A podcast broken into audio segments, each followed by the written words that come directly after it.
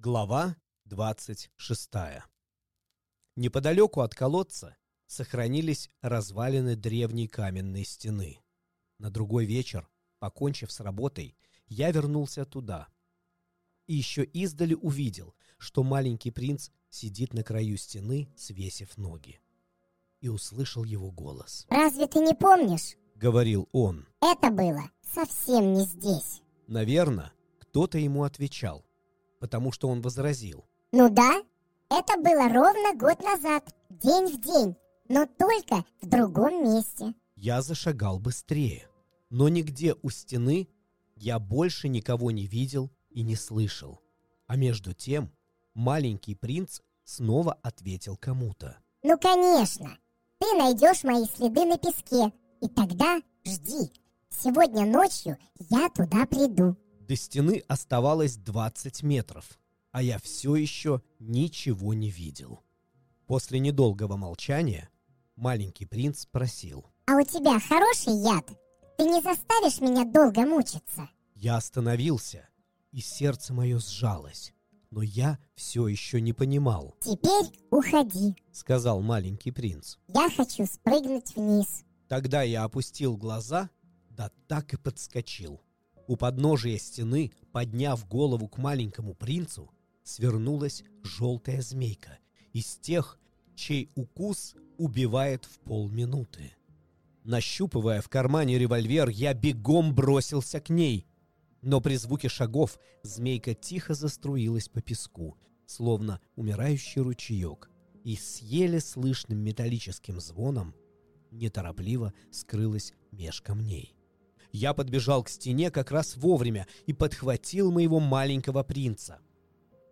Он был белее снега. «Что это тебе вздумалось, малыш?» — воскликнул я. «Чего ради ты заводишь разговоры со змеями?» Я развязал его неизменный золотой шарф, смочил ему виски и заставил выпить воды. Но не смел больше ни о чем спрашивать. Он серьезно посмотрел на меня и обвил мою шею руками. Я услышал, как бьется его сердце, словно у подстреленной птицы. Он сказал. «Я рад, что ты нашел, в чем там была беда с твоей машиной. Теперь ты можешь вернуться домой». «Откуда ты знаешь?» Я как раз собирался сказать ему, что, вопреки всем ожиданиям, мне удалось исправить самолет – он не ответил. Он только сказал. «И я тоже сегодня вернусь домой». Потом прибавил печально. «Это гораздо дальше и гораздо труднее». Все было как-то странно. Я крепко обнимал его, точно малого ребенка. И, однако, мне казалось, будто он ускользает. Его затягивает бездна, и я не в силах его удержать. Он задумчиво смотрел куда-то вдаль. «У меня останется твой барашек, и ящик для барашка, и намордник». Он печально улыбнулся. Я долго ждал. Он словно бы приходил в себя. «Ты напугался, малыш?» «Ну, еще бы, не напугаться!» Но он тихонько засмеялся. «Сегодня вечером мне будет куда страшнее!» И опять меня оледенило предчувствие непоправимой беды. Неужели? Неужели я никогда больше не услышу, как он смеется? Этот смех для меня точно родник в пустыне. Малыш, я хочу еще послушать, как ты смеешься. Но он сказал. Сегодня ночью исполнится год – моя звезда станет как раз над тем местом, где я упал год назад. Послушай, малыш, ведь все это и змея, и свидание со звездой просто дурной сон, правда? Но он не ответил. Самое главное то, чего глазами не увидишь, сказал он. Да, конечно. Это как с цветком.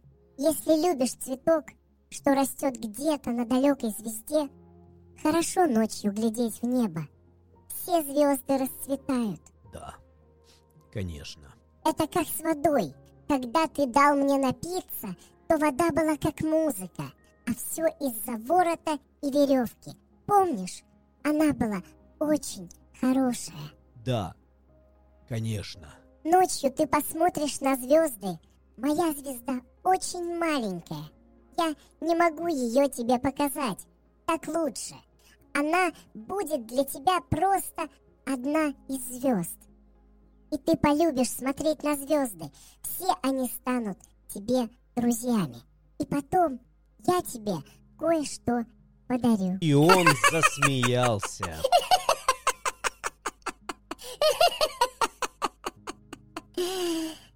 Ах, малыш, малыш, как я люблю, когда ты смеешься. Вот это и есть мой подарок.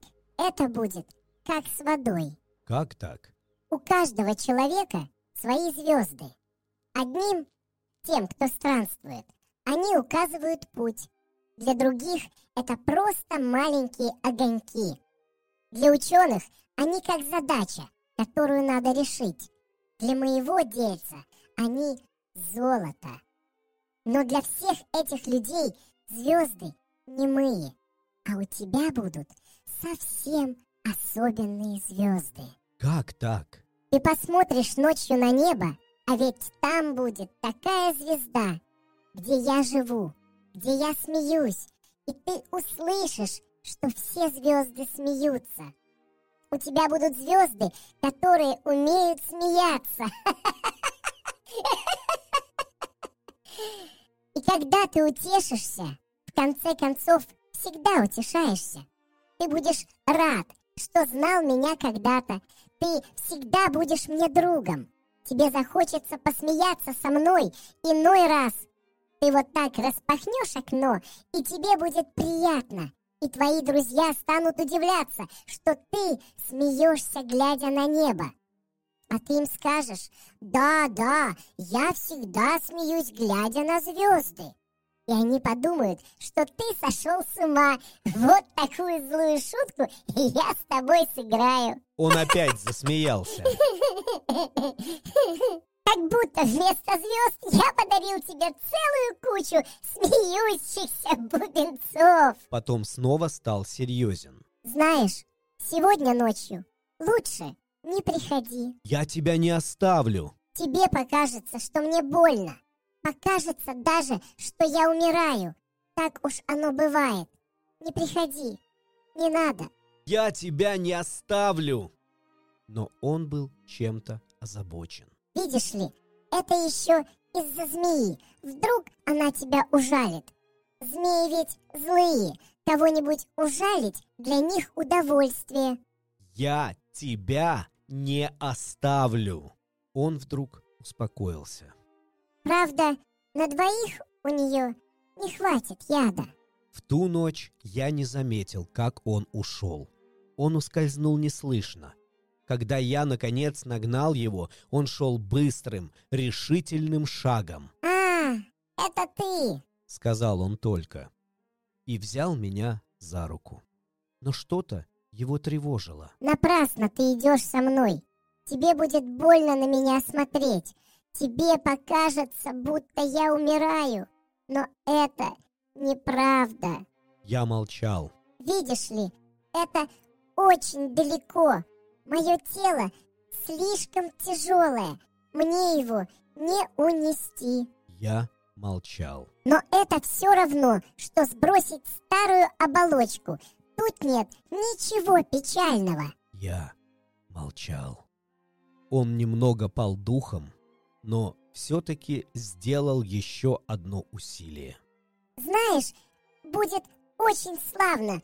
Я тоже стану смотреть на звезды, и все звезды будут точно старые колодцы со скрипучим воротом, и каждая даст мне напиться. Я молчал. Подумай, как забавно. У тебя будет 500 миллионов бубенцов, а у меня 500 миллионов родников. И тут он тоже замолчал, потому что заплакал. Вот мы и пришли. Дай, дай мне сделать еще шаг одному. И он сел на песок, потому что ему стало страшно.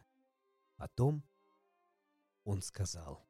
Знаешь, моя Роза, я за нее в ответе. Она такая слабая и такая простодушная.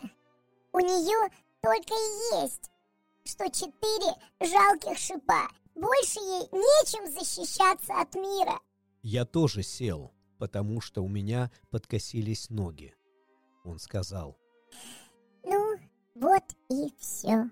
Помедлил еще минуту и встал. И сделал один только шаг.